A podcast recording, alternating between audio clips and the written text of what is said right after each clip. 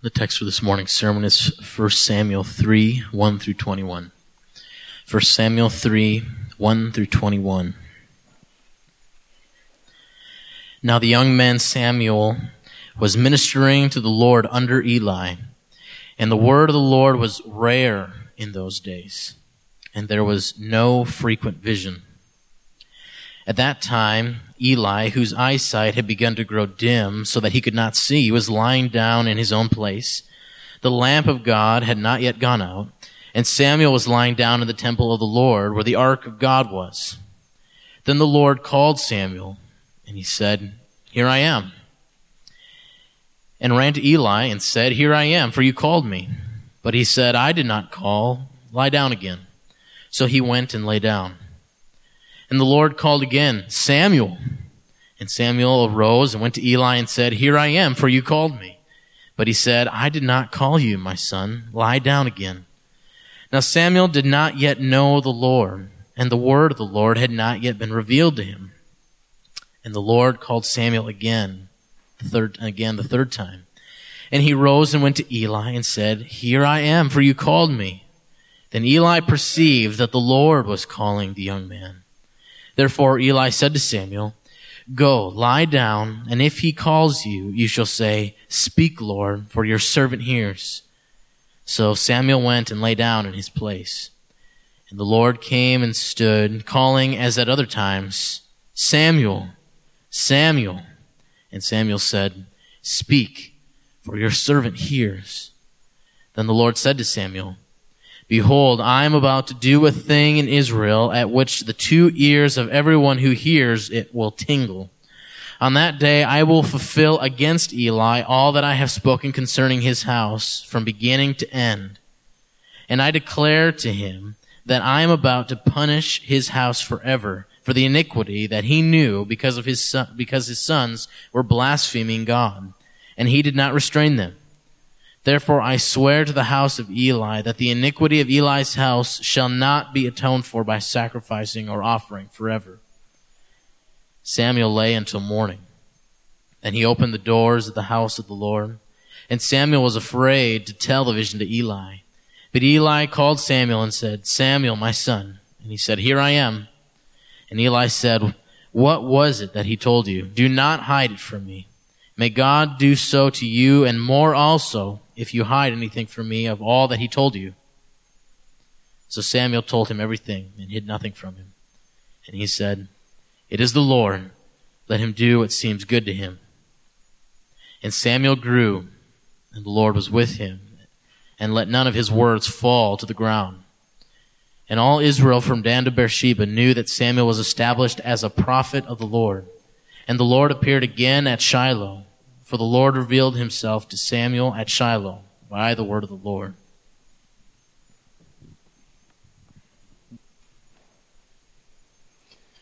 Let's pray.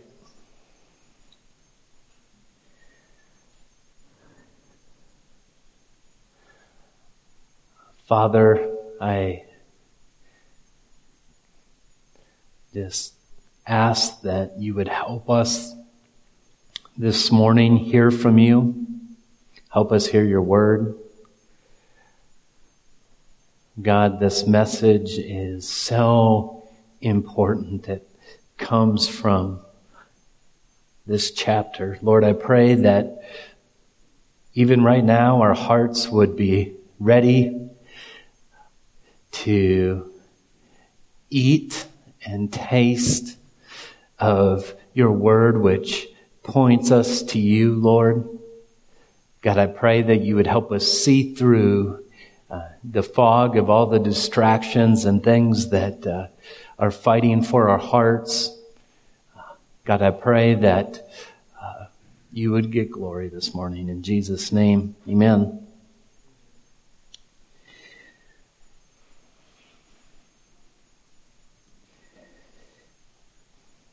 January 2nd, in January 3rd of uh, 2009 was an exciting weekend for my family and I. We had a fun trip planned to Minneapolis. in 2009, the Vikings were actually good. And Brett Favre had come over from Green Bay. And I found out what it was like to have a good quarterback uh, on my favorite team. And uh, as we were driving there with some friends of ours, we were planning on going to a Vikings game. And uh, it's amazing what happened, though, once we got there. So we're there for the weekend, and we decided that uh, we were going to go catch a service at uh, Bethlehem Baptist where John Piper was preaching at the time.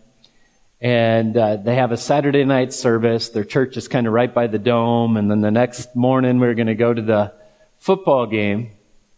And uh, we, so this is like six years ago. This is pretty much at the point when God really just supernaturally lit my heart on fire to study, to hear preaching, to, um, yeah, just things that I, unexplainable apart from uh, the work of God. And so we got there, and actually, interestingly enough, it was actually colder in the sanctuary that night than it is here. Their heater went out. It's middle of January. It's like 50 degrees. It's like you could pretty much see your breath. But I was sitting like four rows back, and I'm sure I viewed man way too big. And, but John Piper was my one of the people that if I could meet anyone, I'd want to meet him. And so I'm sitting there listening to him preach. And after their service, uh, Piper and three other elders stand up front, and people can come forward for prayer, and and you can talk with them. Well, I don't even know what I was doing, but I was just I didn't know what I was gonna say, what I was gonna talk about. I just knew I was getting in John Piper's line because I'm probably never going to see him again. And then I want to shake his hand, and then maybe I was hoping something would rub off. But I'm standing in line. I got Hope sleeping on one shoulder, and I'm I'm nervous as can be. And I get up there, and I'm telling a whole bunch of incidentals that aren't that important. But anyways, I get up there, and Hope sleeping on his shoulder, and I start to tell him how thankful I am for his preaching that helped me see the glory of God in ways that I hadn't seen it before. And I get choked up and I'm, and I kind of having a hard time even saying it. And, uh, here John Piper's looking at me and he's got tears running down his face and I'm going, man, this is pretty cool. But then I'm thinking, don't waste your opportunity crying here. you have one shot. So I thought, there's a question that I've been wrestling with. I said, can I ask you a theological question? And he said, yeah, totally. And the question I asked him is I said, can or did Jesus need to die for common grace? And what common grace is, is it's the doctrine that God even gives grace to the non-believers and that they're not as sinful as they could be. And uh, the sun rises on them. They get to experience vacations, all sorts of good things they don't deserve. And my question is, is did Jesus have to die in order for them to even get the grace of common grace? And his answer was this. He said, it's really a tough question. And he says, the reason why is on the surface, it seems like, yes, he, he does need to die for common grace. Otherwise, God would be unjust giving grace to people who don't deserve grace. It had to be paid for. But he says what makes it tricky is in Romans 2, 4, and 5, we read this. Or do you presume upon the riches of his kindness and forbearance and patience? Common grace. Not knowing that God's kindness is meant to lead you to repentance. And then verse 5 says, because of your hard and impenitent heart, you are storing up wrath for yourself on the day of wrath when God's righteous judgment will be revealed. What he was pointing out is this. He says the reason why it's difficult is because God gives grace with people. He gives patience. He's patient with them. He gives them uh, time to repent. But he says, if you don't repent, so God's doing this for all these non-believers out there. They're experiencing all sorts of pleasures they do not deserve. They didn't deserve to live because they were sinners and they're living for a time. But he says the reason why it's difficult is because if all that grace goes rejected, then it mounts up on them. Verse 5 says, they're storing up wrath for the day of wrath. So he's like, it's a difficult question because do we call mounting up wrath as grace? So his answer was, I think so, but it's difficult because, because of that common grace that's being rejected, wrath is being stored up for the non-believer. I say all that to say that I have good news for you and I have bad news for you, maybe. And it kind of depends, or it does depend, on which side of the fence you fall. Now, my sermon is on 1 Samuel 3, and you might be wondering, why is the title of the sermon, The Grace of God's Word? This is a passage we're all familiar with, and we kind of get focused in on what Samuel's doing, but the main message in this passage is actually about God's Word. And the sermon is about this. And, and I, and I want to give you a charge at the beginning. And here's the charge. Since God speaks grace to the humble and judgment to the proud, which we're going to see in our text, tremble before his word. Since God speaks grace to the humble and judgment to the proud, tremble before his word. If you are proud, God's word comes to you as judgment. It mounts up. The grace of God's word. We're going to see the grace of God when he speaks.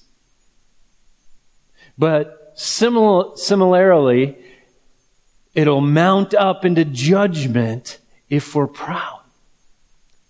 And the good news is though, humble, to be humble doesn't take skill. It doesn't take perfection. It takes trembling and falling before God. And I want to bring out three main points that we see. We're going to look at the gift of God's Word. We're going to look at the giver, the one who gives His Word. What is He like? And then we're going to look at the receiver of God's Word, which would be us. So let's look at the gift of His Word. Look at verse 1. Now the boy Samuel was ministering to the Lord in the presence of Eli. He wasn't ministering to Eli, he's ministering to the Lord in the presence of Eli.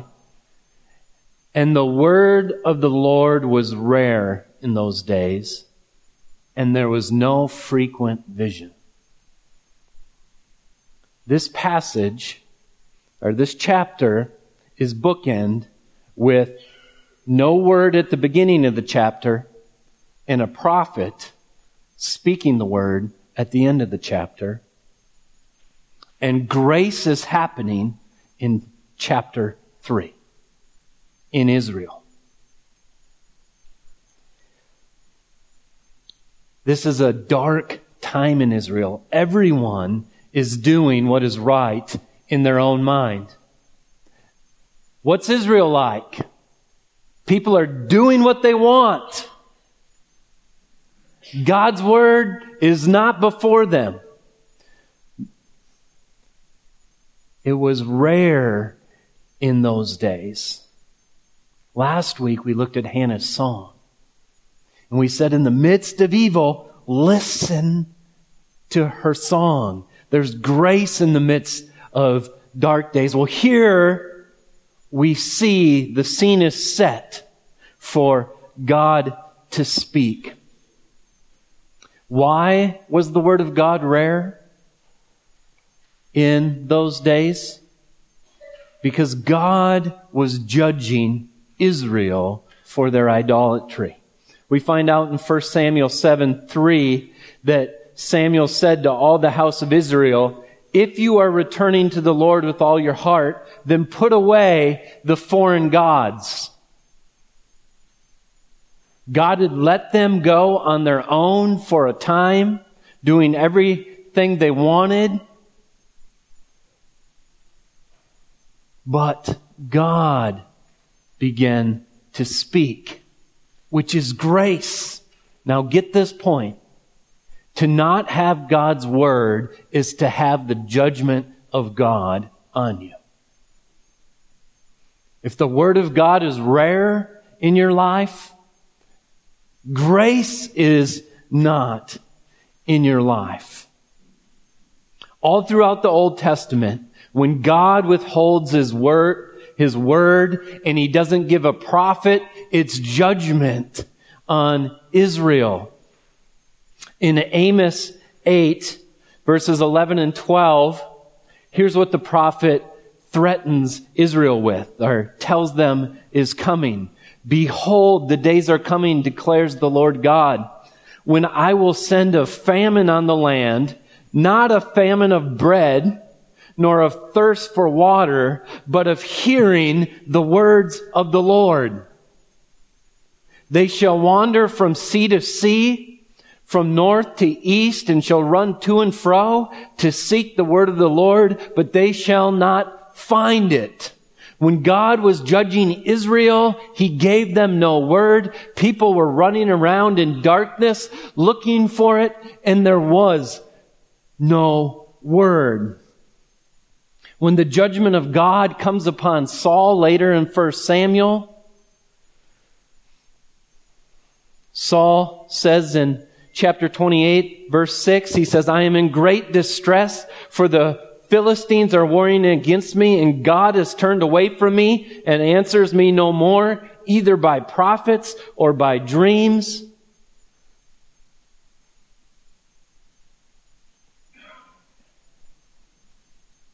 I wonder what we think about the judgment of God on America. I hear all sorts of talk about how God is judging America, and people are talking about politics.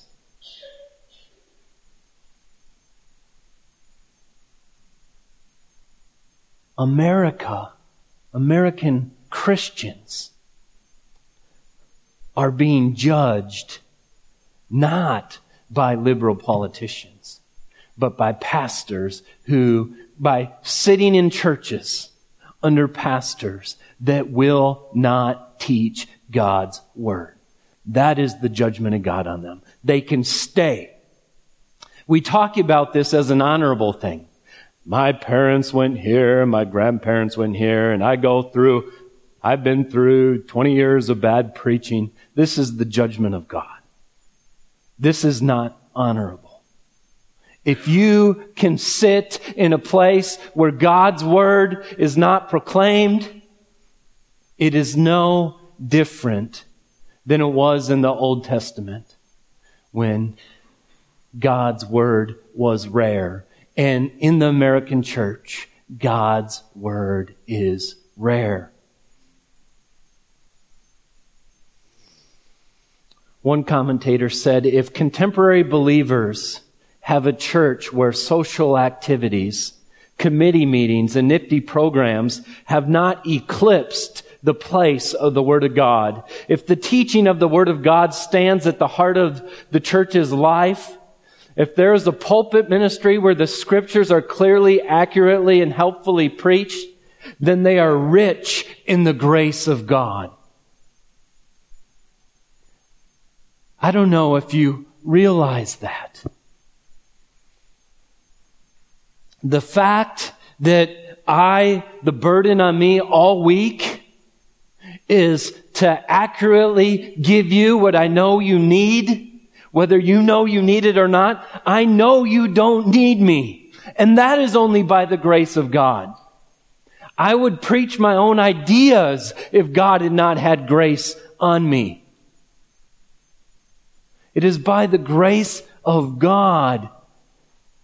If you come to sovereign grace, not to toot our own horn, only to recognize the reality that I would not be preaching God's word apart from His grace, and you would not stay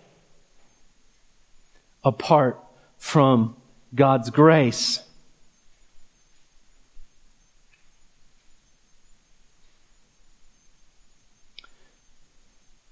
Paul in 2 Corinthians 4 said, We have renounced disgraceful, underhanded ways. We refuse to practice cunning or tamper with God's word.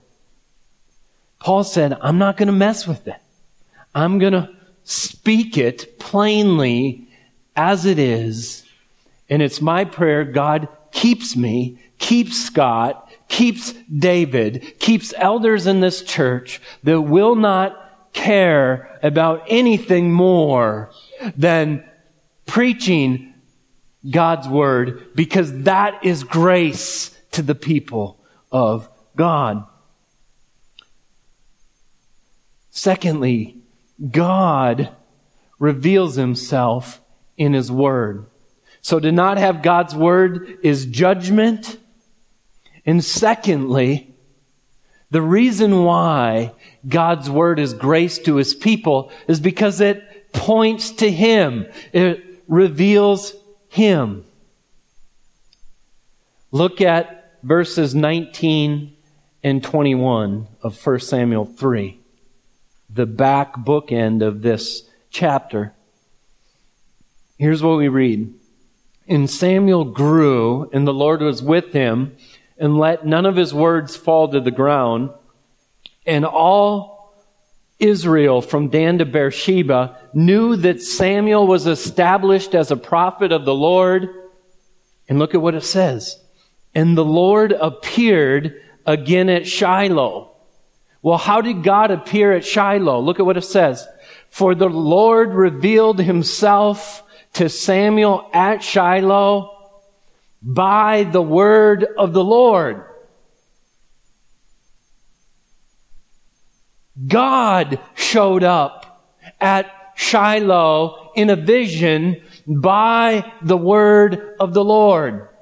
That's how we see him. That's why it's grace to have the word of God, is because the word of God reveals who God is. Did you know we know nothing about God unless He reveals Himself to us in His Word? And if He does not reveal Himself to us in His Word, we can never be happy. We can never have true joy. If we cannot know God, then the very best thing in the universe, the very thing we're created for, is withheld from us. But in Israel, at the end of this chapter, they knew they had a prophet, and that prophet was Samuel, and God did not let his words fall. He spoke the words of God. That is the grace of God on the people of God. And thirdly, under this first point, to realize that God's word is a gift is this that God's words tingle in the ear and reveal his judgment on the proud. which is even grace. Have you ever drank a can of Coke that's been sitting out for five hours or Pepsi? This illustration is going to, I know there's some people out there that actually like that, but, ugh. That is what so many churches are giving their people. God's word does not tingle in their ears. If God's word reveals Him, God's word is the most tingly, scary, awesome, extreme word that could ever be spoken. It is sharp. It cuts. It hurts. It heals. Look at what he says in verse 11. Then the Lord said to Samuel, Behold, I'm about to do a thing in Israel at which the two ears of everyone who hears it will tingle. He's talking. God's talking in Israel. And he's saying, Samuel, when you speak it, everyone's ears are going to tingle. And the reason why is judgment is being spoken. But at the very moment judgment is being spoken, God's glory is being lifted up and put on display, saying, my temple will not be made a mockery in Shiloh. I'm a holy God. Eli and his family is coming down. And the word of the Lord to Eli is words of judgment, but it's grace to Israel as they're reminded that your God is so great, he will not be mocked by these priests who steal his offerings and sleep with the women who are serving in the temple. God will restore his glory. And these words that God gives Samuel will tingle in their ears. And then in verse 12, he says, On that day I will fulfill against Eli all that I have spoken concerning his house. If you remember in chapter 2, verses 27 through 35, a man of God came and spoke to Eli that his family would be cut off from the priesthood and that his sons will surely die on the same day. And God told Samuel, I'm going to fulfill what I have spoken. You see, the word of God was rare in those days, not non existent. God spoke to Eli, and in his pride, he listened he even agreed with it, and then he did nothing.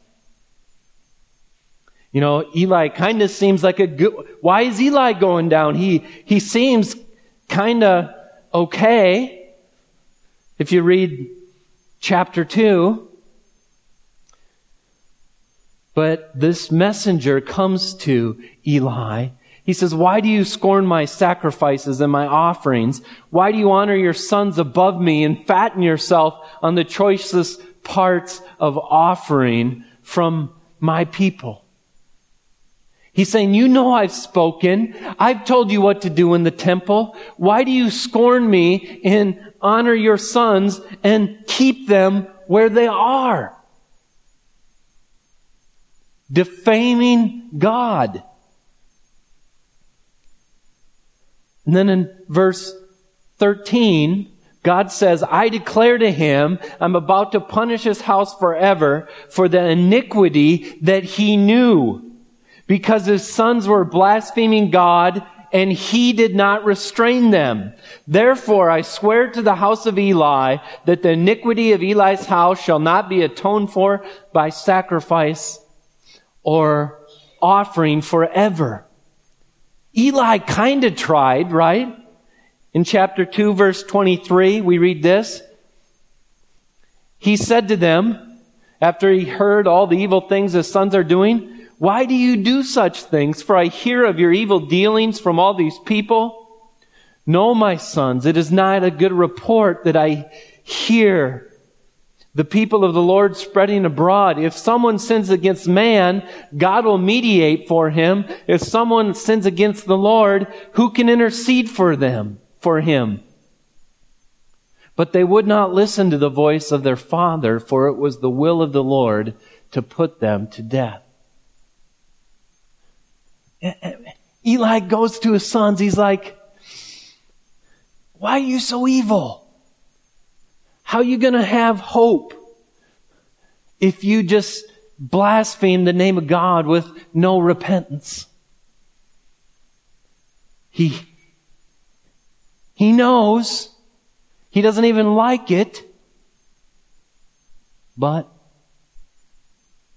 God said, You got fattened off that meat they were stealing. You know, this is the, I mean, basically what this is, is Eli saying, why do you do this? This is wrong. Do we got some more prime rib tonight? For supper? You know? What you're doing's wrong. You know, we can kind of do this, can't we? Well, we want to point out where it's wrong, but then we, we we're not afraid to benefit from sin. We're not afraid to you know, I'd like to say none of us could ever relate with Eli. And so God speaks these words of judgment. They'd become so hardened that it was the will of the Lord to crush him. God didn't grant them repentance. And as we'll see in the coming chapters, judgment came. God's word was fulfilled. To know about your sin is to no advantage if you don't humbly tremble before God in repentance and faith. You might say, yeah, this is sin. Yeah, this is wrong. But unless you humble yourself and tremble and believe by faith in Christ, you may have known the right thing, spoken the right thing, and end up without a Savior. The proud, God's word is judgment on them, but grace to the humble. We see this all throughout the Old Testament. Uzziah, Second Chronicles, Chronicles 26, 16. But when he was strong you know, this is one of the good kings. He started when he was 16 years old, humble. But as he gained all this success and accolades, we find this. But when he was strong, he grew proud to his destruction. You remember the message? Since God speaks grace to the humble and judgment to the proud, tremble before His Word. God is not looking for perfect people. He's looking for humble people. And then His Word comes as pure grace to them.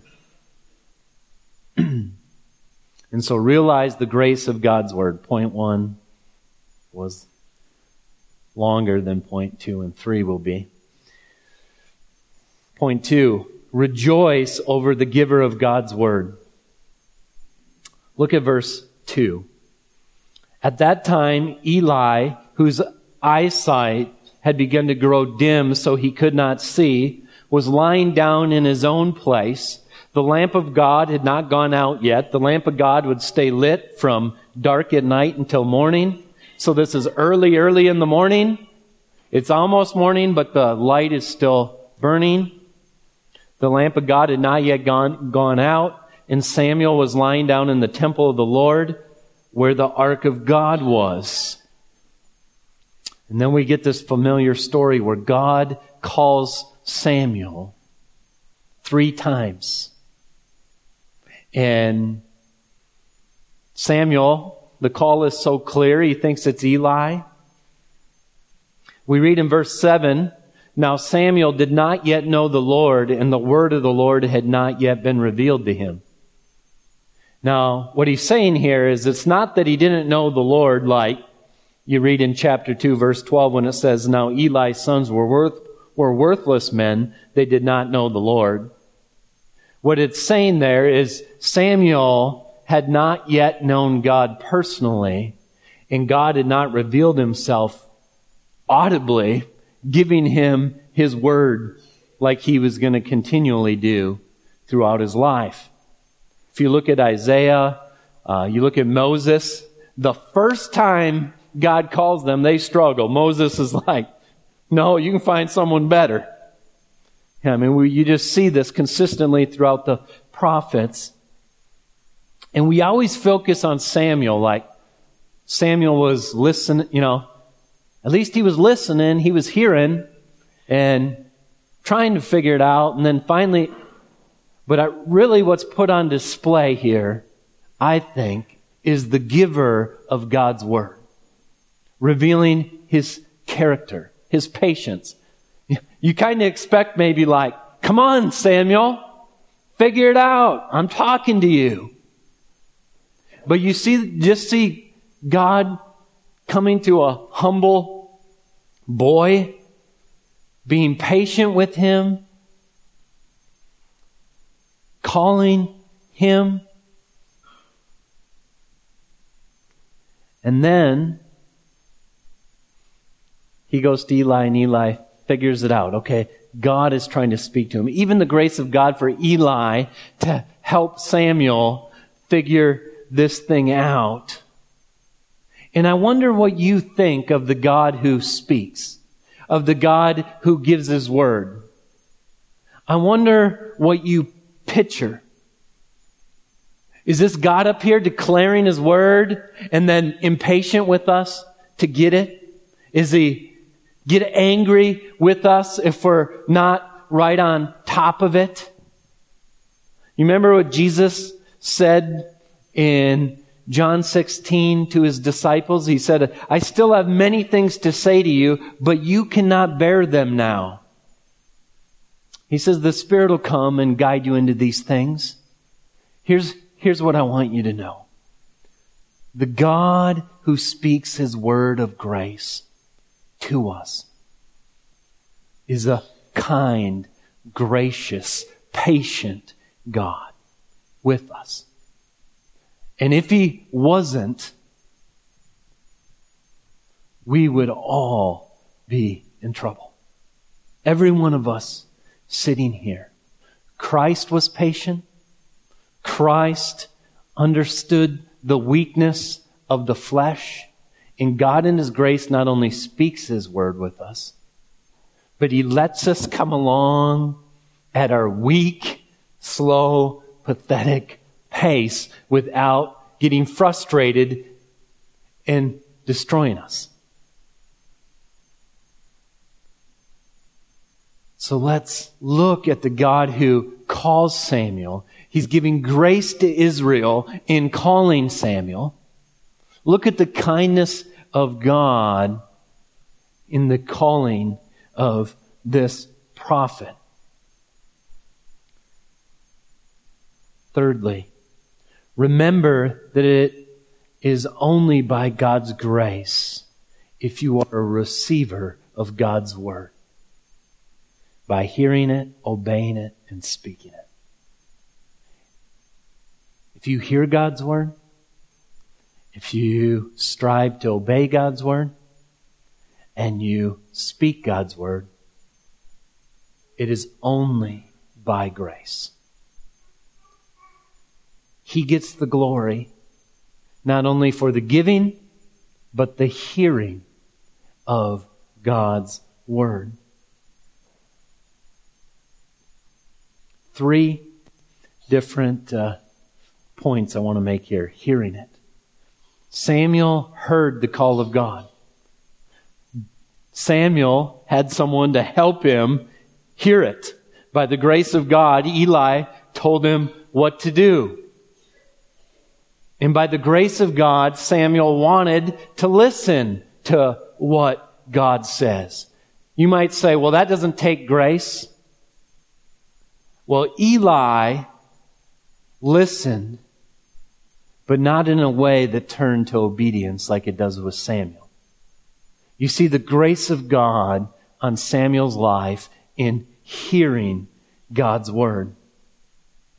Someone might say, well, if the way God judged people in the Old Testament was keeping his word from being spoken, not giving a prophet, well, now that we got the Bible and the New Testament has been written, then the church is never under the judgment of God. Wrong. Or that the people of God, generally speaking, are never under the judgment of God. Because it's one thing for God to give it, but then what if a person doesn't have ears to hear what is spoken? You remember the job God gave Isaiah? You go speak and make their ears dull. That's my judgment on them. I'm going to give my words and then I'm going to close their ears. Mark 4 9, Jesus said, He who has ears, let him hear. They asked Jesus, Why do you speak in parables? And he says, So that hearing they will not hear. If you hear God's word, it is by the grace of God. God's word is grace to us in the fact that he gave it and the fact that it's received and loved and heard. Do we not take for granted this great salvation that so many others have heard and just reject it. We take that for granted. By the grace of God, we hear. Second, do we obey God's word.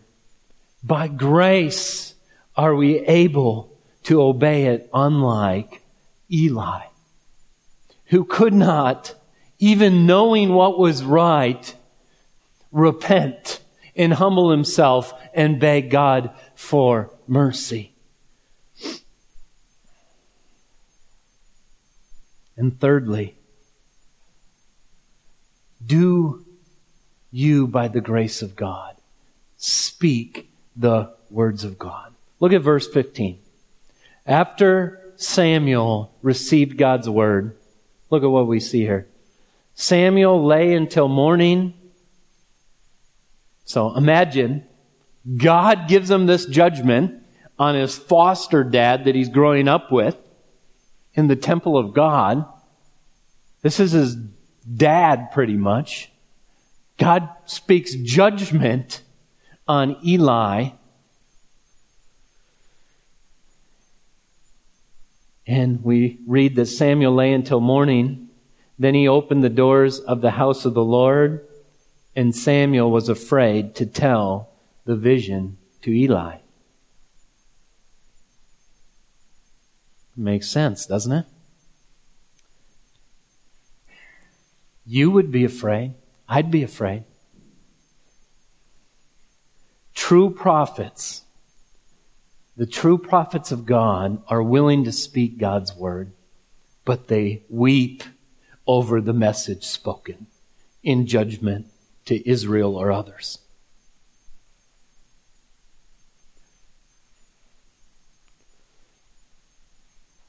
The faithful prophet will speak the attractive words of God in the words of judgment of God. Humbly, they will be faithful to speak all the tingling words of God. And I think we can all admit this is difficult for us.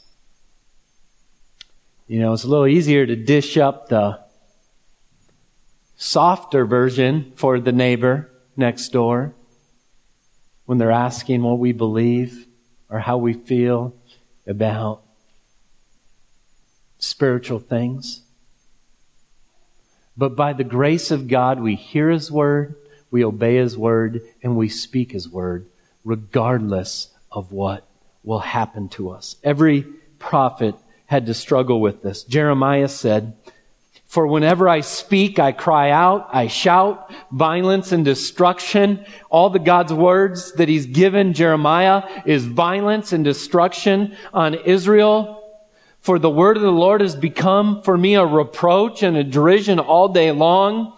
If I say I will not mention him or speak any more in his name, there is in my heart, as it were, a burning fire shut up in my bones, and I am weary with holding it in, and I cannot.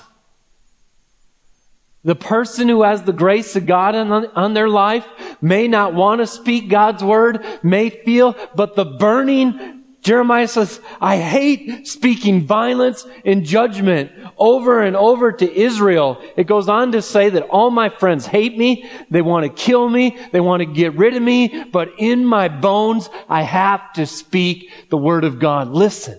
If Jeremiah did not warn the people of Israel, he would have hated them. To speak the truth of God's word, no matter how hard it is, is grace, even to the proud man. Because it's an opportunity to tremble before God and cling to God for grace. And so we ought to speak it. In conclusion, realize the gift of God's Word.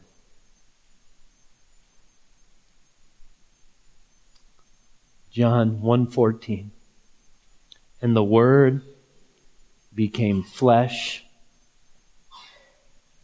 and dwelt among us. And we have seen his glory as the glory of the only son from the father full of grace and truth. Realize the gift of God's Word. God's Word, which has always been grace, becomes flesh and perfectly images the God of heaven. And what he reveals is grace and truth. Thank God for that that Jesus came to bring the grace of God to this earth and speak true, tingling words. Second, rejoice over the giver of God's word. For God so loved the world that he gave his only Son, that whoever believes in him shall not perish, but have everlasting life. The kindness of God to send us his word his prophets, and then Christ. Third, remember it is only by the grace of God if you are a receiver of God's word by hearing it, obeying it, and speaking it. And it's at this point you might be saying, this message wasn't that encouraging to me because I don't know if I hear it very good or if I want to hear it all the time. And I don't know if I obey it very good and if I want, even want to obey it all the time. And I don't know if I speak it very good. And here's what I want you to know. That Jesus Christ perfectly heard God's word. And Jesus said, I only speak the words that I hear from my Father who is in heaven.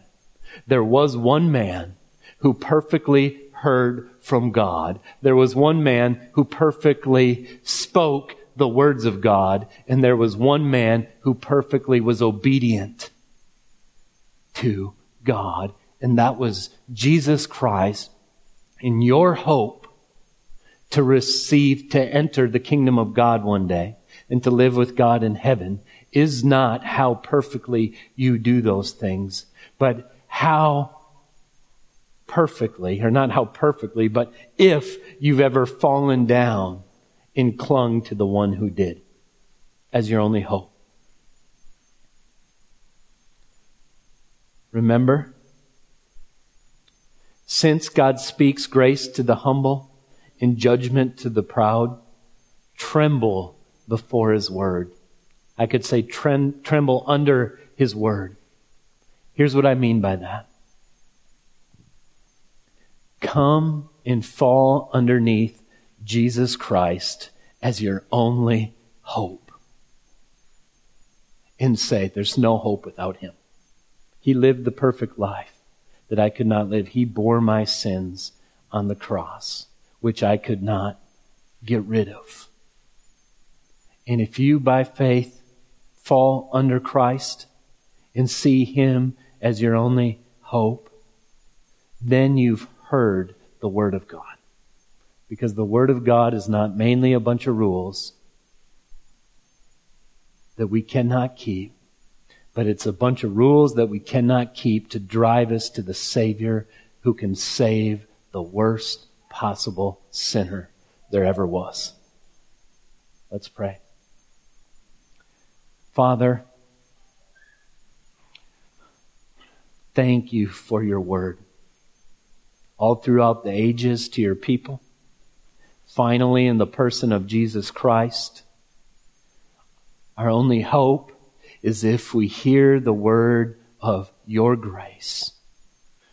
Lord, help us not to be proud people who think that we'll be justified by our goodness, but help us be people who humbly recognize our sin and tremble underneath your word. Help us under your grace strive for holiness. Lord, I pray this in Jesus' name. Amen.